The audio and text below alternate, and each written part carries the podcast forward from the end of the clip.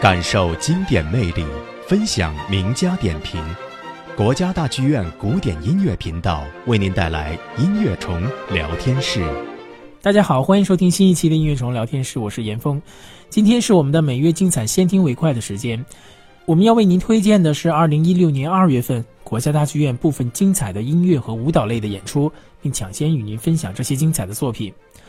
那么，首先我们欢迎今天光临音乐虫聊天室的嘉宾，著名的乐评人、音乐学者王健先生。欢迎王老师的光临。谢谢严峰，听众朋友们，大家好。嗯，欢迎王老师。谢谢。我们先来看音乐会方面。二月份呢，我们即将迎来中国人最重要的两个节日——春节和元宵节。那么，与节日相关的音乐会呢，也将伴您度过这个美好的时刻。从大年的初二到初四，也就是二月九号到十一号，北京管乐交响乐团将带来新春音乐会。那这三天的三场音乐会的主题分别是拉德斯基进行时、西班牙女郎的面纱以及动漫音画。那么这三场音乐会呢，除了上演经典的古典作曲家的作品之外呢，还有拉丁风情的热烈作品，更有来自久石让和宫崎骏的经典动漫音乐，相信呢将伴您度过一个难忘的春节了。那么王老师，我们提到管乐交响乐团。是不是只有管乐组成的乐团呢？那它与我们熟悉的一般的交响乐团有什么样的区别呢？确实呢，呃，基本上管乐交响乐团就是由管乐组成的，或者说呢，呃，以管乐为主奏乐器，呃，通常呢会有打击乐器。所以，呃，我们如果在说一个管乐团的时候，呃，有一些是纯由管乐组成的，比如说小型的木管乐团。啊，还有嗯，铜管乐团，比如我们熟悉的像解放军军乐团这样的大型管乐团的话，嗯，那它同时都是有打击乐器的。打击乐器，对，嗯，管乐团的特色确实非常鲜明，而且我觉得管乐团是很有意思的一种乐器组合，它也有很古老的起源。正如你刚才说的，北京管乐交响乐团的演出呢，呃，跟春节的。这个美好的节日时间是贴近的，那么管乐交响乐团对我来说，经常更有节日气氛。是的，是的。我马上想到了亨德尔的皇家焰火音乐，那就是在最初演出的时候，在伦敦是由管乐团演出的。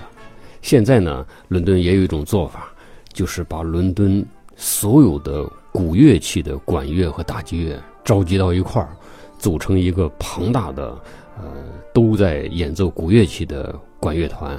来重现当年焰火音乐的风采啊！是这样。这个我们听到的呢，就是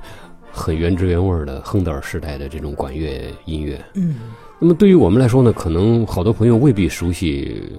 亨德尔的这首《皇家焰火音乐》。那么我们只要想想解放军军乐团，想想进行曲，你就立刻知道管乐是什么感觉了。是的，是。其实进行曲这种题材呢，好多人可能小瞧它，觉得它就是为了军队的行进而演奏的一种实用性的音乐，而并不一定是能够作为艺术音乐，我们坐在音乐厅里认真欣赏的。呃，这确实是是一种低估，甚至是一种偏见。我个人相当喜欢进行曲。虽然我为此得呃忍受一些高人的不屑，因为和整天喜欢听圆舞曲啊、呃波尔卡相比，那听进行曲给人感觉是更低的一种爱好。但是我不认为，因为我所具有的很多呃音像制品啊，包括 CD 当中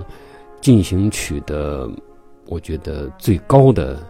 一款收藏吧，或者一个 CD 是我在维也纳买到的卡莱扬大师指挥柏林爱乐团的管乐和打击乐声部来演奏的呃德奥的进行曲的集锦，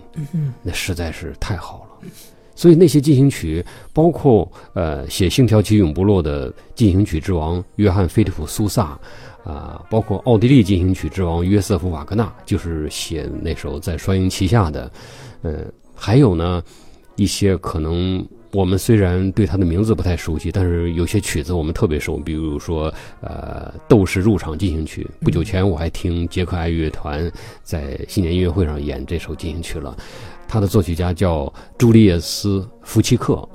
他是我们很多人在课本上学过的，呃，二六七号牢房，也就是选自绞刑架下的报告，那位的作者的叔叔，因为他们俩都叫朱利叶斯·福奇克，所有这些进行曲都是音乐文献当中非常优美的作品，其中所蕴含的艺术价值是值得我们，呃，虽然不能说。每星期都在听，但是我们过一段时间来听听管乐音乐也是很好的享受。嗯，是的，好的。那我们想让大家呢先来感受一下管乐交响乐团的音色的魅力。我们接下来要欣赏到的就是由爱乐管乐交响乐团演奏的来自舒伯特非常著名的《圣母颂》。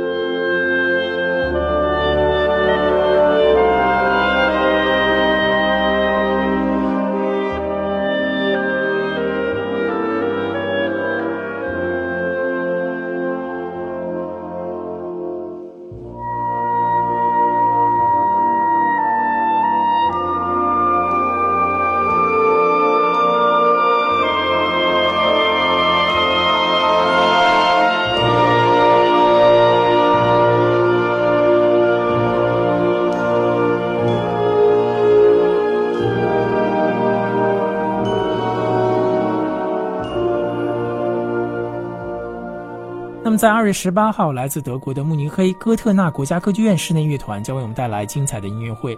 这场音乐会上呢，我们将欣赏到来自德奥大师的经典作品，包括莫扎特的 G 大调第十七交响曲、巴赫的 A 大调第一小交响曲、海顿的 C 大调第一大提琴协奏曲，以及门德尔松的七首无词歌。那王老师，呃，其实我们提到门德尔松的无词歌，应该是大家很熟悉的一套作品了。那这套作品有哪些特色呢？确实，无词歌是我们非常熟悉的，尤其是其中有一首呢，也就是《春之歌》，嗯，那是很多弹钢琴的朋友都会弹的，也是很多听音乐的朋友初入古典音乐之门的入门曲。是，无词歌呢，据学者研究，据音乐史家考证，应该就是门德尔松发明的一种乐曲名称。嗯，因为在他之前，并没有人用过这个曲名。我们中文的翻译呢，特别严格的、特别严谨的，是紧贴着门德尔松的德文曲名，也就是 Lieder ohne Worte。嗯，ohne 是没有，Worte 词，Lieder。我们一听 Lieder，所有喜欢艺术歌曲的人马上有直觉的反应，就是那些美妙的艺术歌曲。歌曲，对，小夜曲、鳟鱼啊、菩提树，所有这些，也就是没有词的歌曲。就是无词歌，所谓没有词呢，就是器乐作品。对于门德尔松来说呢，就是钢琴作品。这些作品呢都非常短，左手的音型呢就像在歌曲当中的那种伴奏音型一样，而右手呢就是如歌的有旋律线条的这样的旋律。嗯，所以呢就叫无词歌。门德尔松。写这些小曲呢，并不是像很多人想象的，把它当成一种很轻松的娱乐来写的，而是非常认真的来创作这种他非常看重的呃浪漫主义的表达形式。从一八二九年到一八四五年，在这十五年当中呢，他一共写了八卷无词歌，而每一卷呢是六首，这样也就一共是四十八首。这四十八首当中呢，我们非常熟悉的呃 A 大调《春之歌》是在第五卷当中。第五卷呢是题献给舒曼的夫人，当时的著名钢琴家克拉拉·舒曼的，非常的悦耳。其他呢，呃，那四十七首无词歌，有的可能我们不是特别熟悉，但是都非常好听。有一些呢，也有门德尔松给他们加上的标题，比如说，呃，有三首都叫《威尼斯船歌》，啊，还有《葬礼进行曲》。啊，还有摇篮曲、田园曲等等，非常的动听，非常的有意思。嗯，好的。那么，既然我们迎接春节的到来呢，我们接下来呢就来欣赏一首门德尔松非常著名的无词歌《春之歌》。那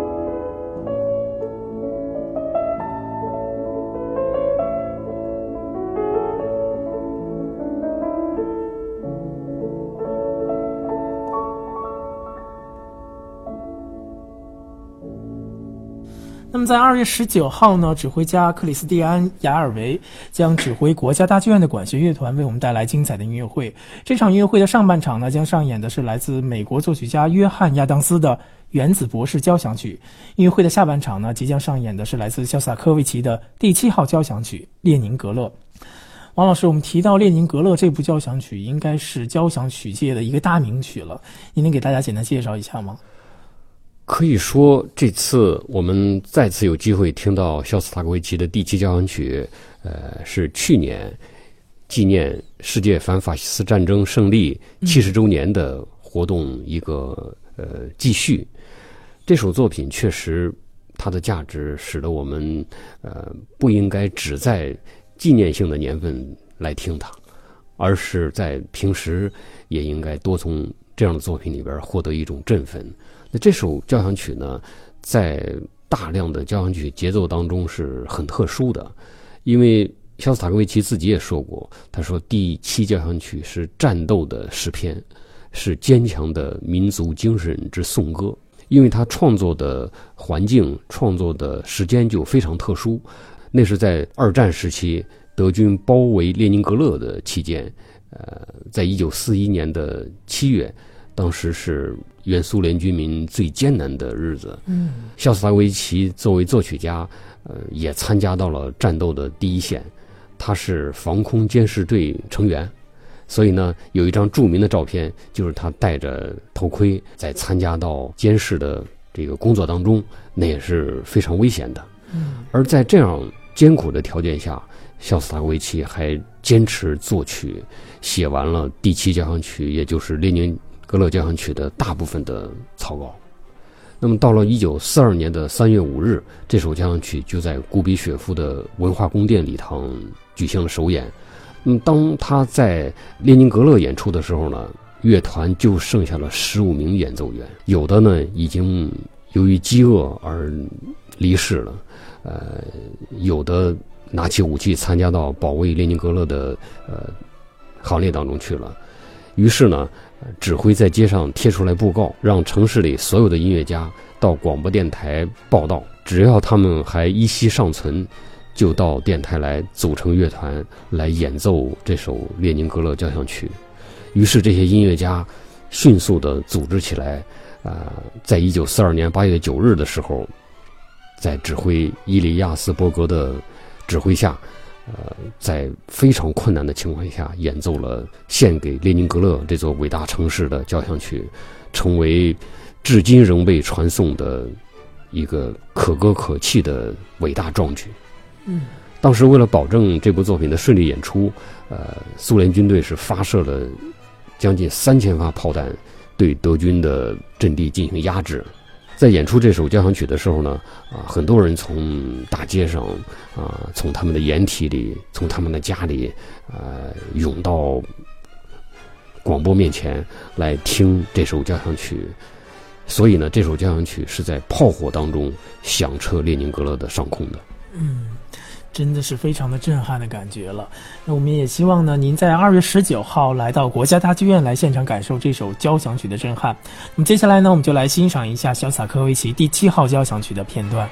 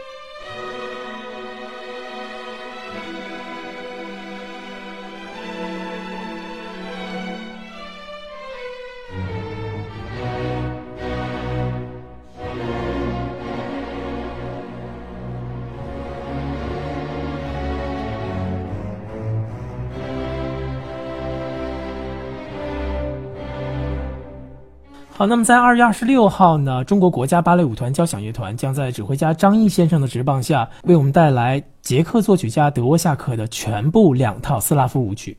王老师，德沃夏克创作的这两套斯拉夫舞曲有哪些特色呢？德沃夏克的这两套斯拉夫舞曲是极有魅力的作品。我个人对这部作品的迷恋，随着岁月的流逝越来越强烈。所以，当我听到这个消息，也就是张毅先生将指挥全套的斯拉夫舞曲的时候，我觉得这确实是一个呃可喜可贺的音乐上的一个，也可以说是一个壮举。所以我非常欣赏张毅先生这么做，呃，也非常赞叹他在艺术上的眼光，呃和独到的这种对作品的发掘能力。因为为什么称发掘呢？这样的两套舞曲一共十六首，对我来说，我觉得每一首都是精品，都是捷克民族风情的呃非常优美的小画卷。虽然这些作品都不长，最长的一首呢，也就是呃第二卷，也就是作品七十二号第八首。呃，我们要如果两卷一块排的话，就是第十六首，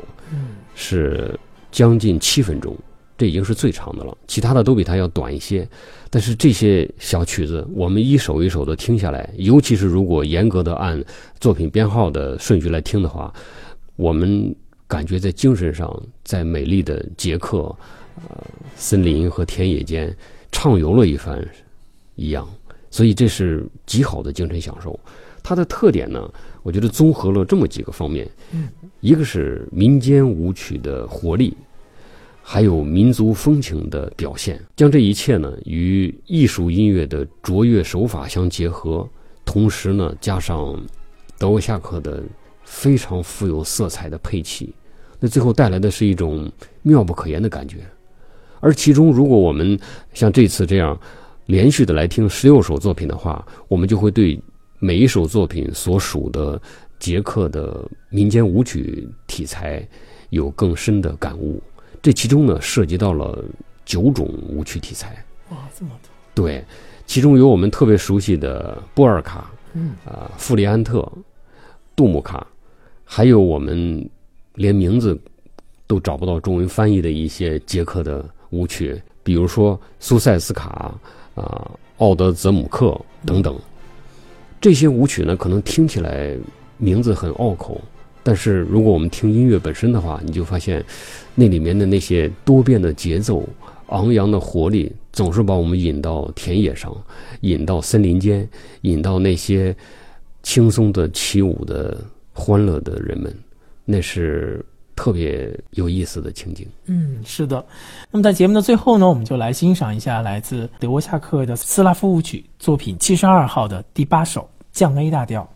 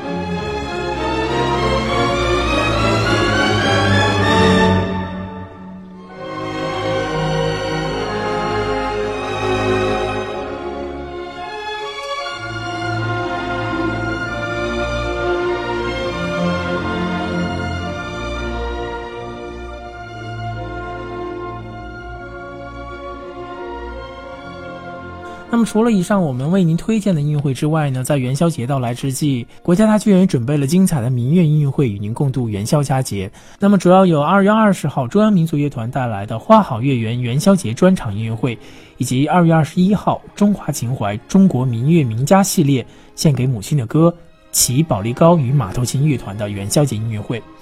那么在歌剧方面呢，二月二十六号到三月二号，国赛大剧院制作的歌剧《卡门》将再次与观众们见面。二月十八号到二十一号，国家大剧院创作的原创歌剧《冰山上的来客》也将第二次与观众们见面。在舞蹈方面，我们要为您推荐的是二月三号到五号，英国的 NBT 芭蕾舞团带来的芭蕾舞剧《了不起的盖茨比》，以及二月九号到十三号，黎巴嫩卡拉卡拉舞蹈剧场带来的《一千零一夜》。那么二月份更多的精彩演出呢，请您登录我们国家大剧院的官方网站三 w 点 c h n c p a 点 o r g 进行查询，也欢迎关注我们古典音乐频道的官方微信，请您搜索微信的公众号“古典音乐频道”或者是古典音乐频道的拼音手写字母 g d y y p d，加我们的微信与我们互动。